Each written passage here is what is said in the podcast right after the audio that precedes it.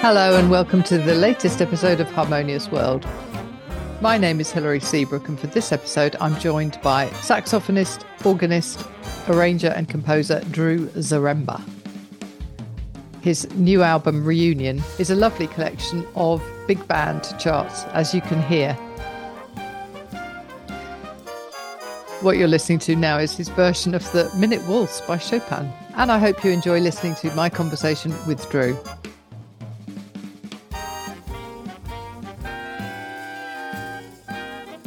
Good evening. Yeah, yeah just about.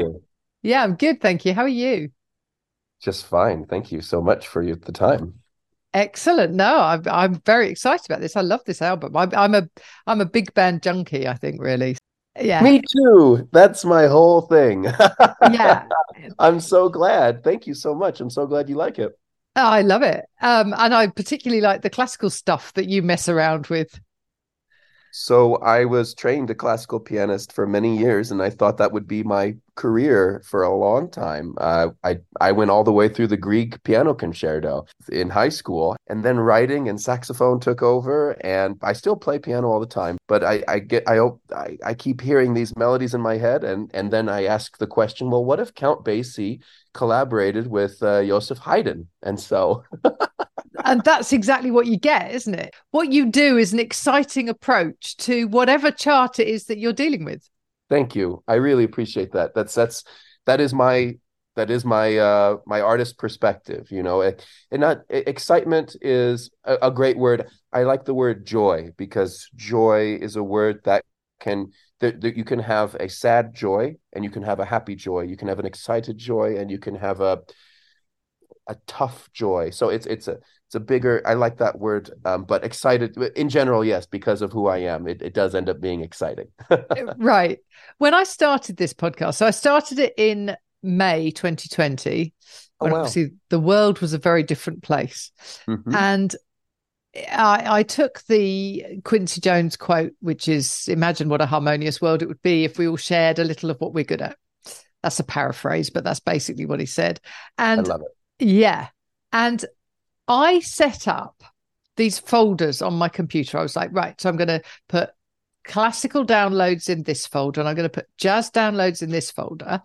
And then within about a month, I was like, yeah, I've got too much that doesn't fit in one, or, you know, it fits in both or it doesn't, you know. So it's really, I love that. I love that stuff where you, it's just music. Thank you. Thank you so much. Really so so tell me about this album. When it was when was it recorded?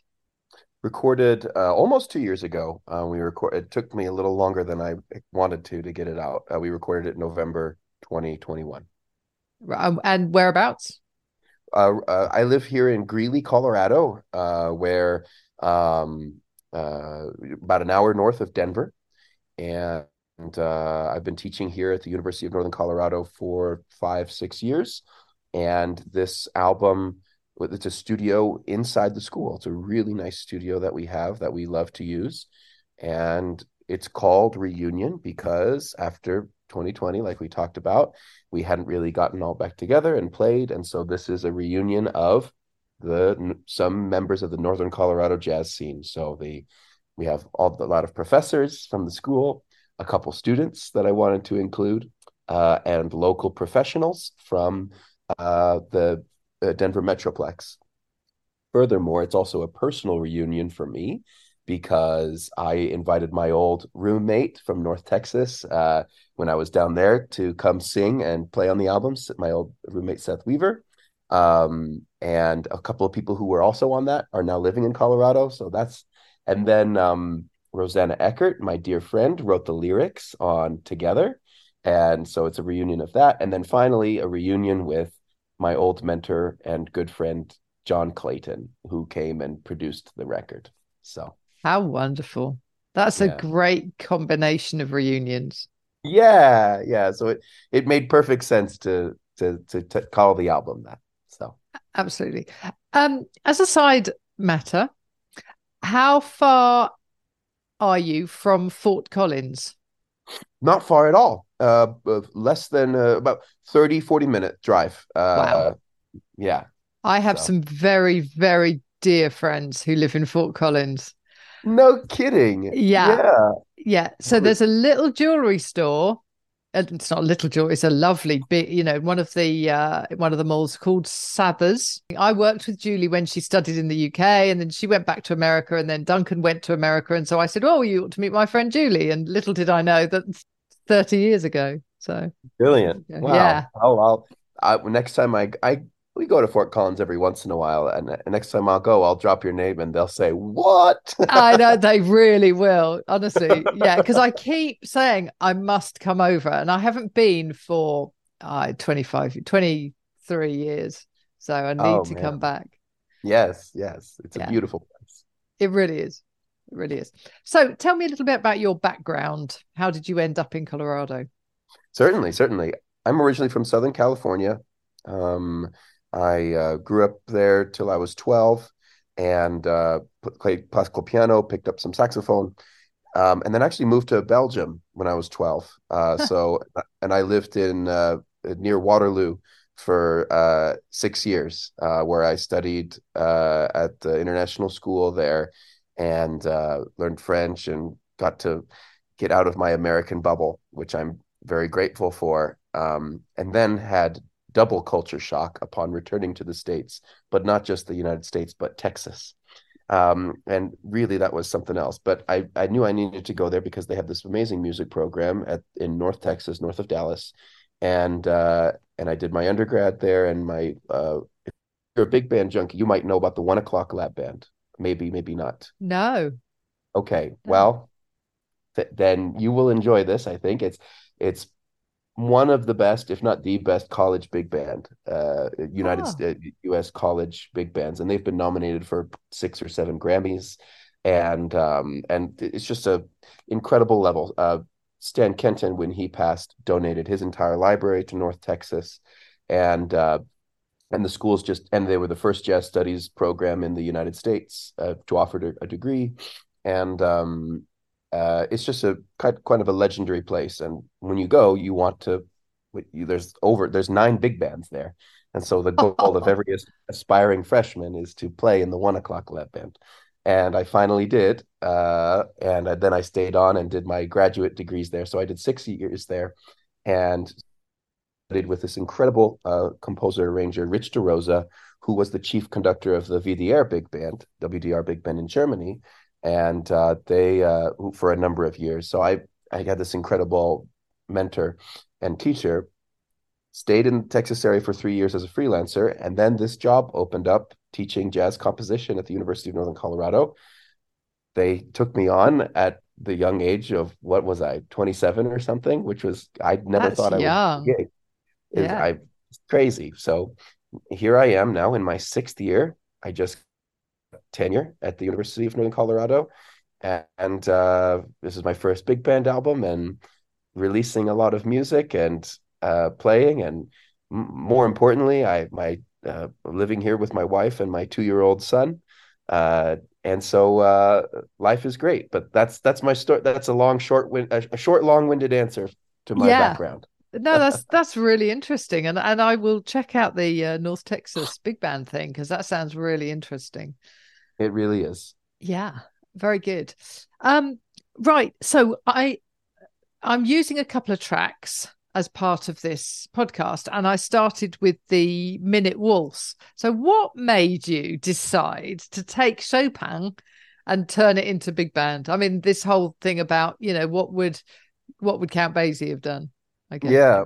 So the Minute Waltz is, of course, one of the most revered pieces on the on the piano for its speed. You know, it's it's just absolute speed, and and some people play it in less than forty seconds.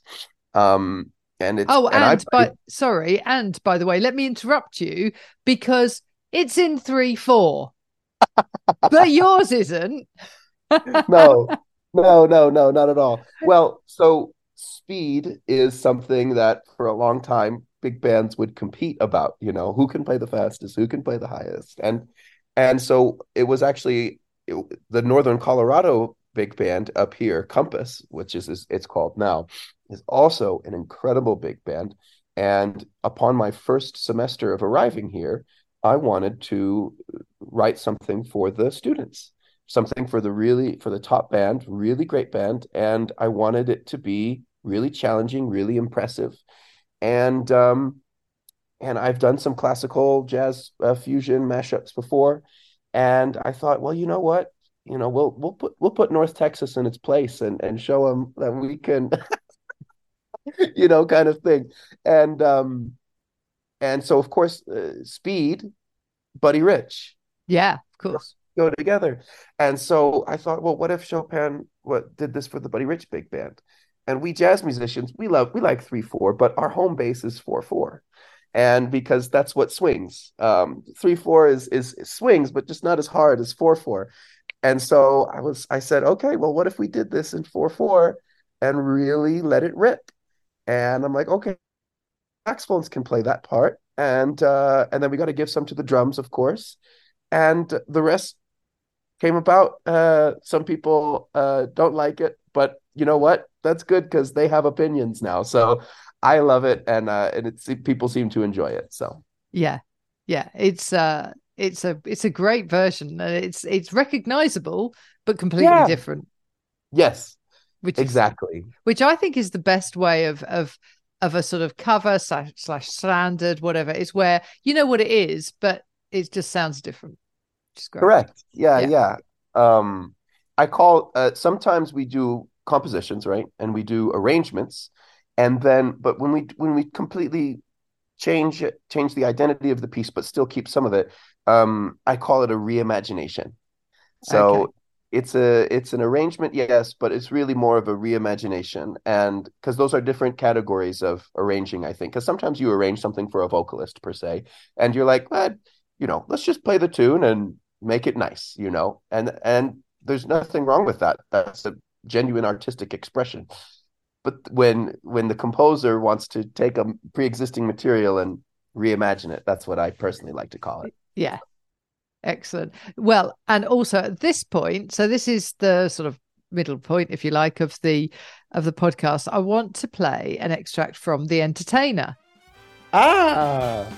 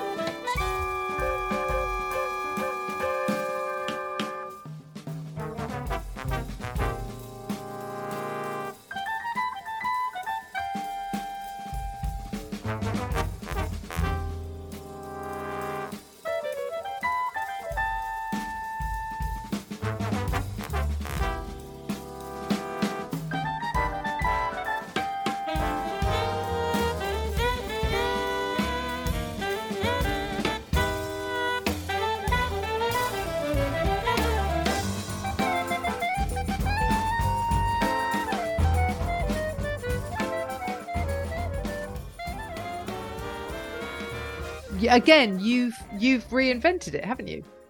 Well, thank you. Yes. Jazz is is a very complex word, and it's even a, a bad word to some people, but it encompasses so many things. You've got the bebop, you've got West Coast, you've got Afro-Latin jazz, Afro-Brazilian jazz, fusion.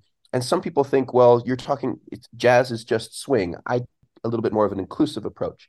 And and one of my favorite types is New Orleans second line. And so I thought, what, well, because The Entertainer is ragtime, it actually predates jazz.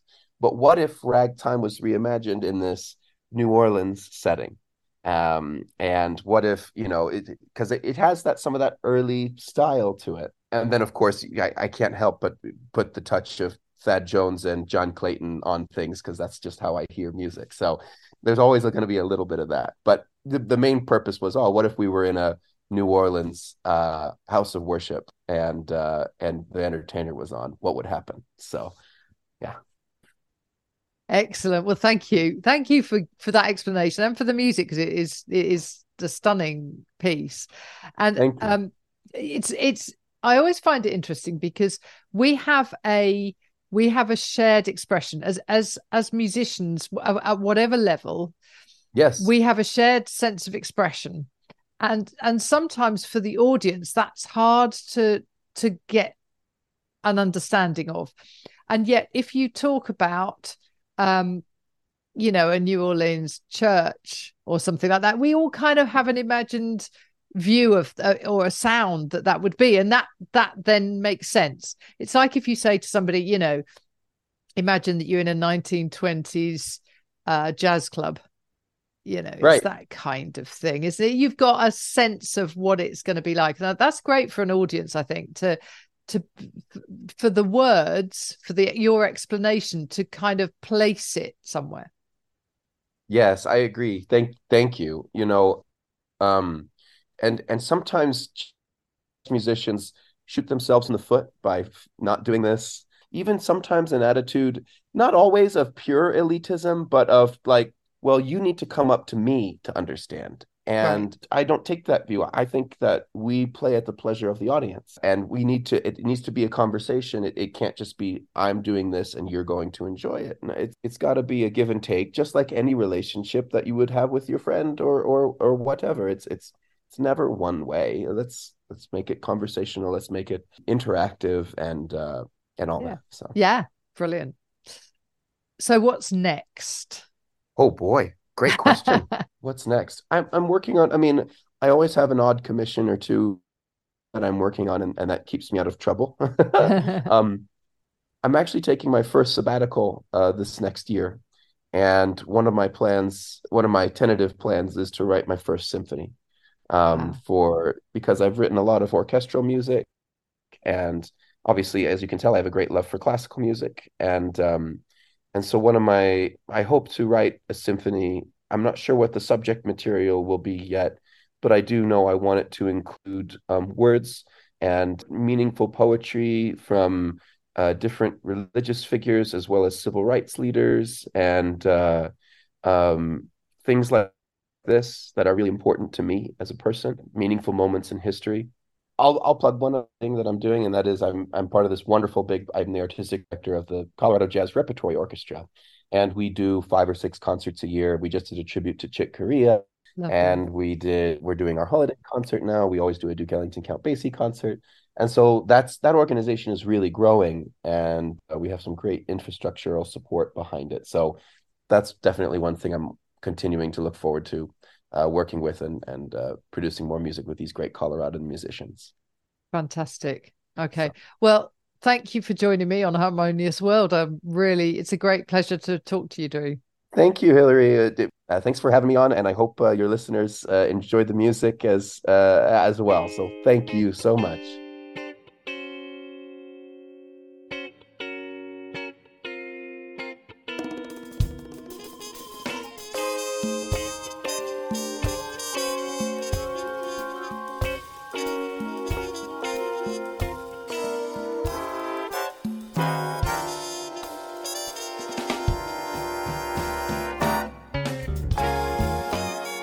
Thank you for joining me once more for this episode of Harmonious World.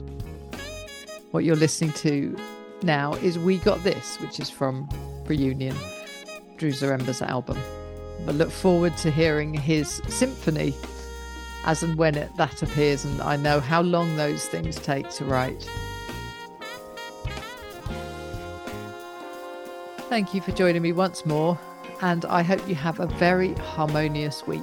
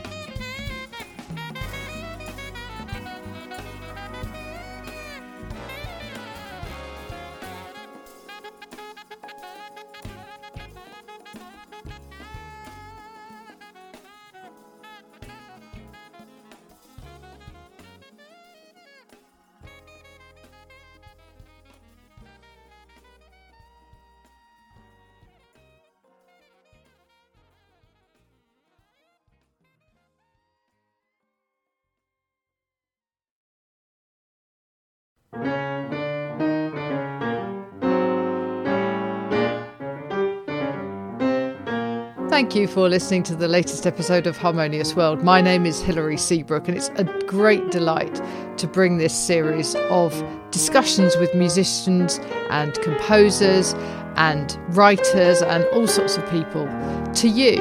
Obviously, there's no point in having a podcast if people aren't listening, and I'm very grateful to my listeners for doing so. Thanks also to Joe English for composing and performing this new theme tune. So wherever you get your podcast, you can leave a review. You can share this with your friends and family, either as a link or on social media and that sort of thing. I'd be really grateful for that. Don't forget that you can subscribe now. There's a link wherever you get your podcasts. So have a great week, and please remember why I started this, which is just to try and make the world a little more harmonious. Thanks for listening to Harmonious World.